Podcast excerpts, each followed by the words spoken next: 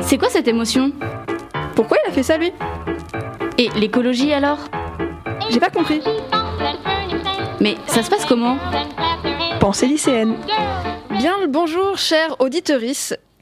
Il est 8h25 et vous êtes dans Pensée lycéenne, une superbe émission sur Delta FM 90.2. Allez, c'est parti Bonjour à toutes les amis, comment allez-vous?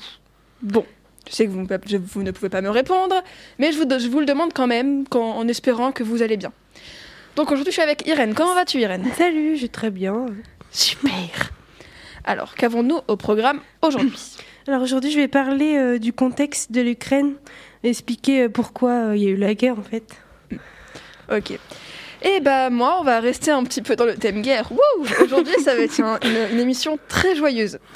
Et moi, je vais vous parler d'une histoire vraie, un peu tragique, mais pas trop. Et on commence tout de suite par ta chronique, Irène.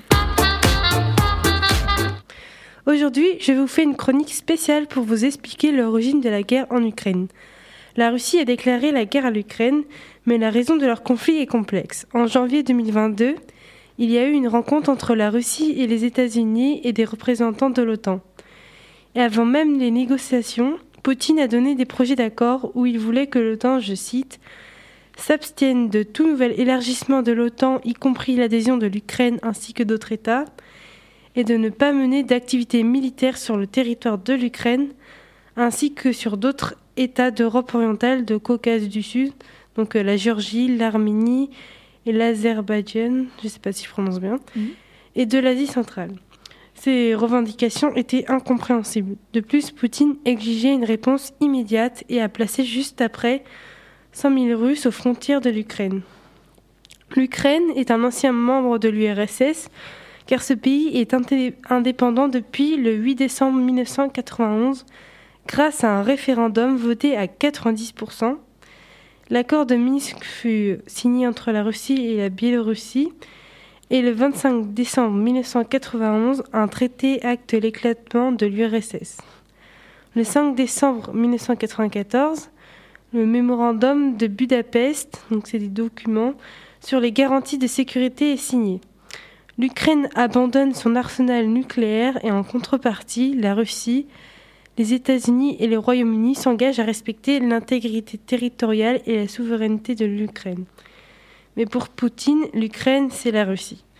En juillet 2021, il disait que les deux pays ne forment qu'un seul peuple et que son indépendance est une tragédie mais aussi une injustice faite à la Russie. Cependant, depuis 2014, l'Ukraine s'éloigne de plus en plus de la Russie. Il y a une révolution et les Ukrainiens ont chassé le président pro-russe Yanukovych car il ne voulait pas signer l'accord d'association entre l'Ukraine et l'Union européenne. Volodymyr Zelensky a été élu et la guerre a éclaté euh, dans l'est du pays. La Russie soutient les séparatistes et s'empara de la Crimée. Et au lieu de donner envie aux Ukrainiens de se rallier à la Russie par peur, un sentiment national a émergé causant l'effet inverse qu'ils voulaient. Une majorité de l'Ukraine veut rejoindre l'OTAN, et oui, le nombre d'Ukrainiens favorables à une adhésion à l'OTAN était de 34% en 2014 et a augmenté jusqu'à 58 58% en 2021. Pour rappel, l'OTAN, c'est une or- organisation militaire fondée en 1949 par les États-Unis et les pays européens pour faire face à l'URSS. Elle s'est progressivement élargie depuis les années 2000. Elle a même intégré des anciens membres de l'URSS. Le président ukrainien insistait pour y rentrer. Mais Poutine ne voulait pas, sinon il n'aurait pas pu envahir l'Ukraine, car si quelqu'un s'attaque à un membre de l'OTAN, l'OTAN est obligé de défendre le pays allié. En plus, la France et l'Allemagne freinaient l'adhésion de l'Ukraine pour éviter plus de tensions avec la Russie. Alors pourquoi Poutine a décidé d'un coup de mettre la pression? L'OTAN n'est pas la seule cible de Poutine, car il craint la... euh, attends. Poutine craint la progression démocratique car l'Ukraine modernise sa vie politique et lutte contre la corruption pour adhérer à l'Union européenne. Et sa proximité culturelle, architecturale avec la Russie inquiète le pouvoir autoritaire russe, car si l'Ukraine devient démocratique, les Russes peuvent très bien prendre exemple sur l'Ukraine. Et si je résume de façon courte, Poutine craint de perdre sa puissance si son pays commençait à vouloir se démocratiser et il veut récupérer les pays de l'ancien URSS. Si Poutine met la pression, c'est parce que le contexte lui est favorable. L'Amérique est fragilisée par son retrait en Afghanistan et les divisions politiques entre les républicains et les démocrates après l'invasion du Capitole, et, ils étaient moins préoccupés par la Russie que par leur rivalité avec la Chine. En Allemagne, un tout jeune gouvernement a pris place, la France est tournée vers les élections 2022, et Vladimir Poutine peut aussi profiter de l'hausse du prix du gaz. Le prix a été multiplié par 4 depuis le mois d'avril. Car ce pays produit la moitié du gaz et c'est un moyen de pression en hiver et les forces militaires occidentales se sont affaiblies. Et oui, il a le sens du timing.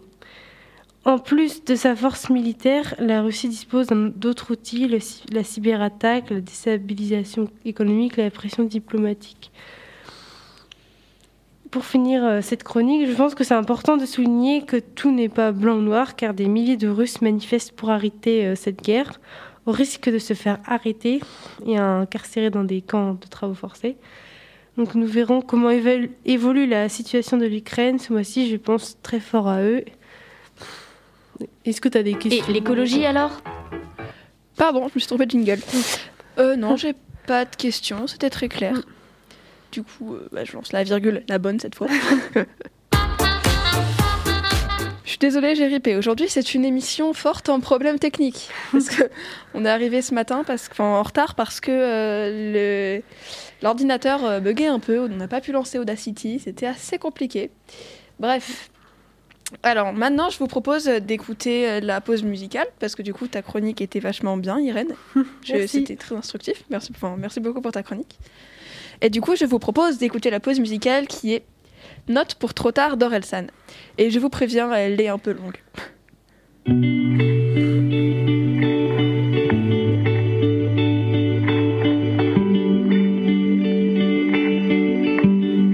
Ok. J'avais ton âge, y a à peu près ton âge. Le passage à l'âge adulte est glissant dans les virages. Devenir un homme, y a pas de stage, pas de rattrapage. Maintenant t'es dans le grand bain, devine comment on nage. T'auras toujours une espèce de rage, envie de prendre le large, d'éclater les types qui jouent de la guitare sur la plage. Comme à chaque fois que tu déménages, c'est un monde qui s'écroule. Écoute, l'histoire s'écrit en tournant les pages. Écoute. J'ai pris quelques notes.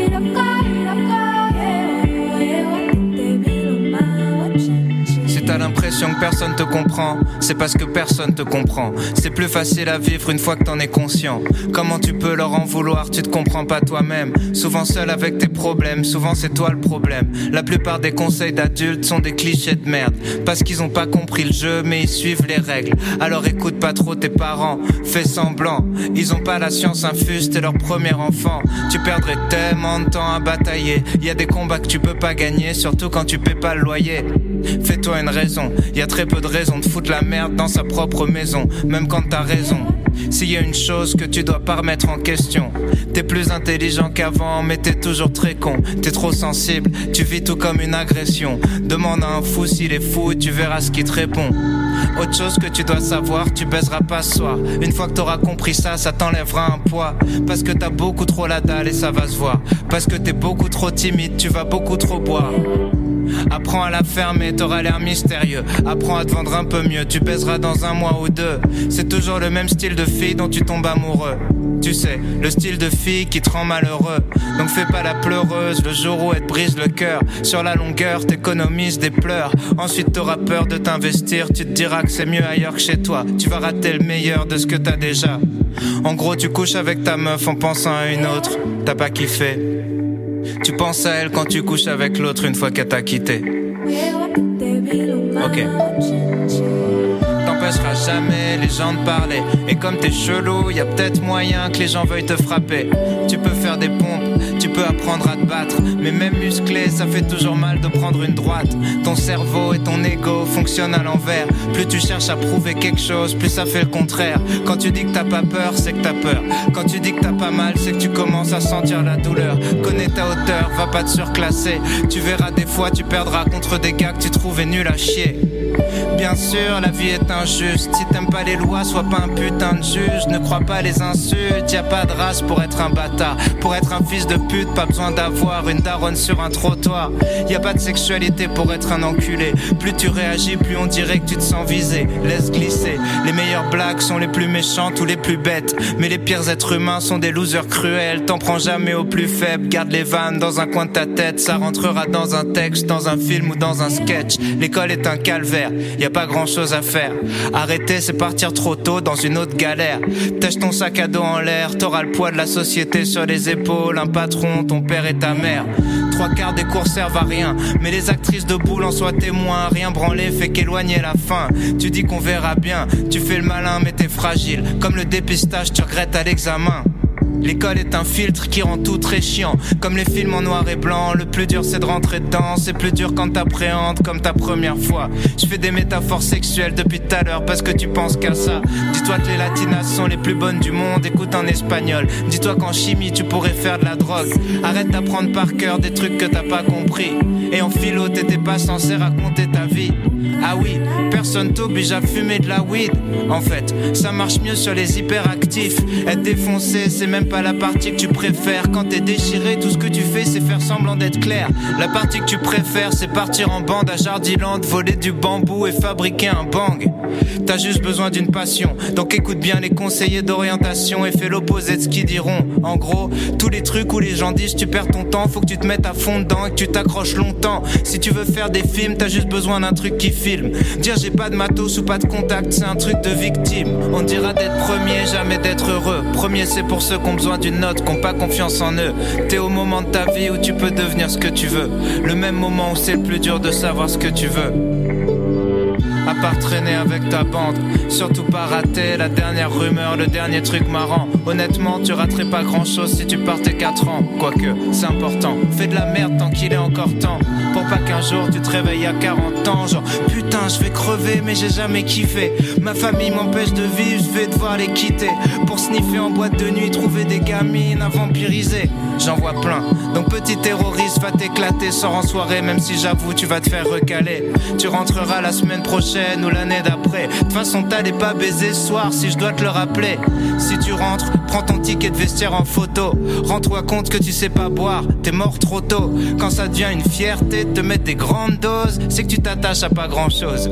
Arrête de flipper si tu veux, va danser. La seule règle sur la piste, c'est fais pas des trucs que t'as jamais tenté. Si jamais tu t'endors en premier dans une soirée, se regarder dans la glace, c'est la base dès que tu viens de te lever. Au cas où, ça t'évitera de passer les repas de famille avec une bite dessinée sur la joue. C'est pas de famille où tu t'ennuies, où on parle très fort pour dire des choses très banales. Déjà on se parle et c'est pas mal. Les vérités sont compliquées, les clichés sont stables. Désolé s'il y a pas que des experts à ta table. Tu bloques sur les défauts des autres et c'est ton pire défaut. La vie c'est des cycles, c'est pour ça que je retombe sur les mêmes mots. Sois pas parano sur qui sont tes vrais amis. Y a qu'un seul moyen de le savoir, laisse le temps faire le tri. J'ai jamais regretté de demander conseil ni d'appeler quelqu'un. Souvent tu crois qu'ils sont chelous, c'est juste ça capte pas très bien. La même histoire à plein de La meilleure façon de sortir d'une embrouille, c'est poser des questions. Arrête de passer ta vie à fuir, angoissé par l'avenir, parce qu'il n'y a rien à faire pour se préparer au pire. Comme les attentats, les mauvaises nouvelles frappent quand t'y attends pas. Des proches un peu pressés partiront avant toi. Tu verras des gens heureux prendre un appel, leur visage se décompose et rien n'est plus jamais pareil. Y a rien à faire à part être présent. Penser les plaies, changer les pansements. Le seul remède c'est le temps.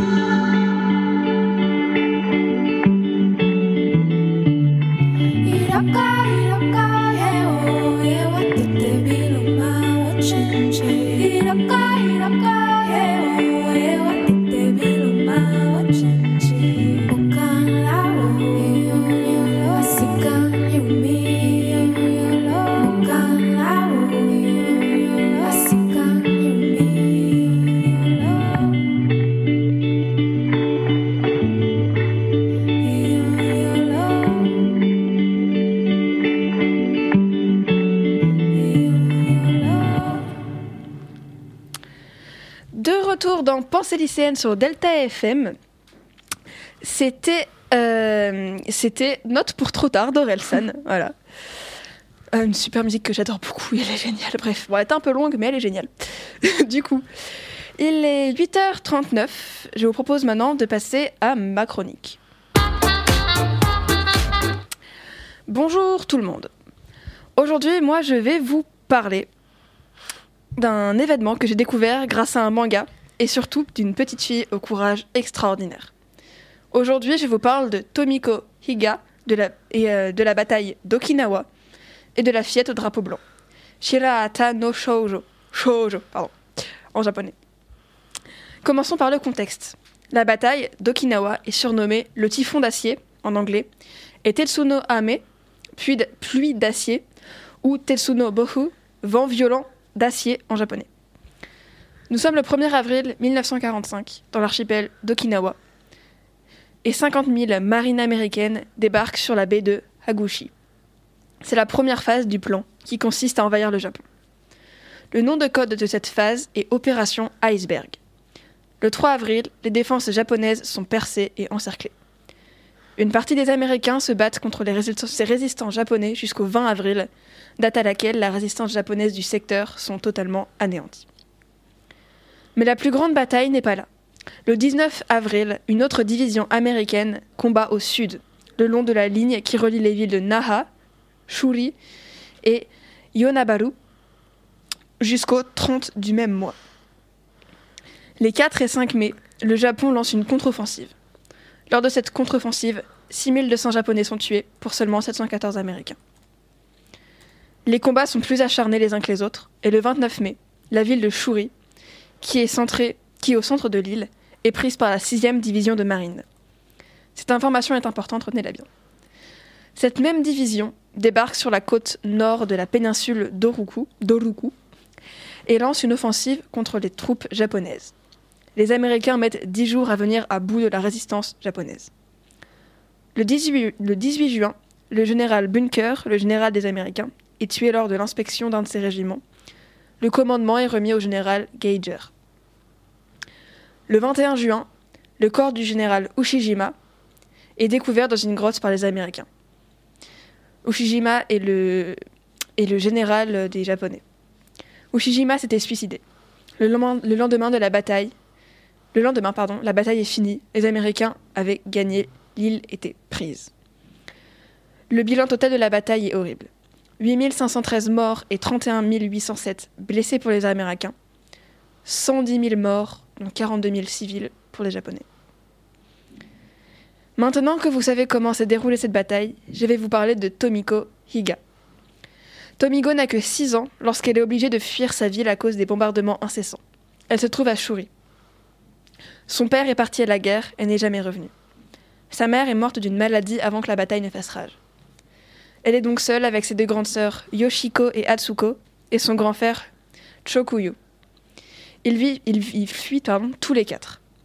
Ils voient les horreurs de la guerre, des cadavres de femmes, d'enfants, d'hommes, de vieillards jalonnent les routes. Ils marchent pendant des jours et des jours. Un jour, ils trouvent un bon endroit pour dormir près de la mer et s'endorment dans le sable. Tomiko dort euh, avec son grand frère Chokuyu dans un trou. Et ses deux sœurs dorment dans l'autre. À leur réveil, elles trouvent Chokuyu mort avec un trou de balle perdu dans la tête. Déboussolées, elles sont forcées à fuir, encore car une bataille se rapproche.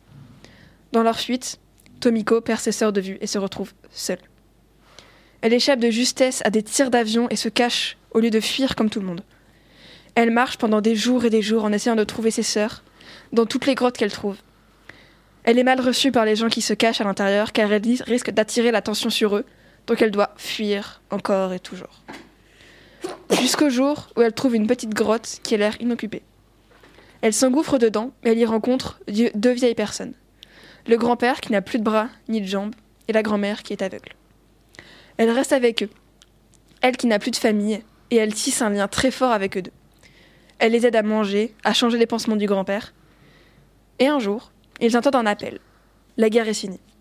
Tous les citoyens doivent sortir de leur grotte, car une bombe doit être lancée. Tomiko panique. Un peu, mais le grand-père et la grand-mère la rassurent et lui fabriquent un drapeau. Elles lui disent de le brandir haut et fort, car c'est le drapeau de la paix, et avec il ne lui arrivera rien. Un drapeau blanc. À ce moment-là, elle a 7 ans. Elle sort déboussolée. laissent les deux grands-parents dans leur grotte. C'est eux qui ont insisté pour, qui, pour, euh, bah, pour rester dans la grotte, car, ils- car ne pouvaient pas sortir du fait de leur invalidité. Tomiko brandit haut son drapeau blanc. À la sortie, les Américains prennent une photo des civils pour avoir des images d'archives. Tomiko, qui ne connaît pas les appareils photos que tiennent les soldats américains, prend peur en croyant que c'est une arme et dans un geste plein de sagesse, sourit à l'appareil. Car elle était heureuse d'avoir pu vivre ces derniers instants avec grand-père et grand-mère dans la grotte.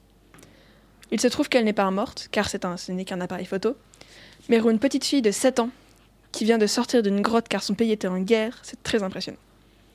Juste après, elle rejoint le groupe de survivants et retrouve avec, un immense bonheur ses deux sœurs qu'elle avait perdues. C'était le 26 juin 1945. Ce que je viens de vous raconter, c'est l'histoire vraie de Tomiko Higa.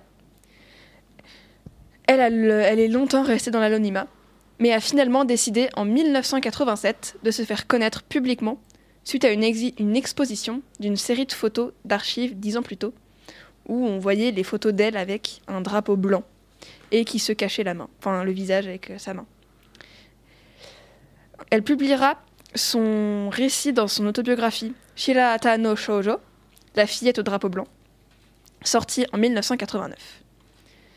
J'ai découvert euh, son histoire par hasard en fouillant dans les mangas de la bibliothèque de Châtellerault. C'est un manga de Saya Miya- Miyauchi, paru aux éditions Akata. Je vous conseille énormément de lire ce manga. Et si vous n'aimez pas les mangas, je me suis renseignée, vous avez la possibilité de lire l'autobiographie de Tomiko Higa. Mais il faut être motivé car elle n'est parue qu'en anglais et en japonais. Eh, pas de traduction. Et sinon, l'autobiographie a été adaptée en animé, il me semble. Donc vous n'avez aucune raison de louper son extraordinaire histoire. Je vous conseille quand même le manga car les images sont saisissantes. Alors je l'ai avec moi pour ceux qui sont euh, sur YouTube et qui nous regardent la vidéo. Bon, il ressemble à ça, le manga. Oh, faut que je cadre, voilà. Il est génial. On y voit donc euh, le dessin de, Tomiko avec un drapeau blanc qui le brandit au-dessus de sa tête. C'est des images, c'est magnifique. Bon, je vous laisse. J'ai enfin fini mon énorme pavé. C'est pas une chronique très très joyeuse hein, aujourd'hui, oui, c'est vrai. Mais ça me tenait à cœur euh, de vous parler de cette histoire vraie qui est euh, juste euh, enfin, sublime. Et... Mm. Voilà. Bon, ça sent la fin de l'émission. Est-ce que tu as des choses à rajouter? Euh, non, à part que je vais lire ton livre. Très bonne, très bonne chose. Bon, du coup, je te propose de clôturer l'émission? Ouais. Allez. Quelle tristesse, c'est déjà la fin de notre superbe émission. Mais ne vous inquiétez pas, on se retrouve la semaine prochaine à la même heure, enfin, la même heure, c'est-à-dire 8h20. Là, on est un peu en retard, on est, encore désolé. Sur les mêmes ondes, par contre, ça c'est vrai, 90.2 Delta FM. Si l'émission vous a plu, vous pouvez la réécouter en streaming sur Spotify, Deezer, YouTube, si vous voulez, en a, et si vous voulez voir nos têtes pour YouTube. Et enfin le site de Delta FM, voilà, où il y a plein d'autres podcasts géniaux. Il est 8h48 et c'était Pensée lycéenne sur Delta FM 90.2. Bonne journée à tous. Au revoir.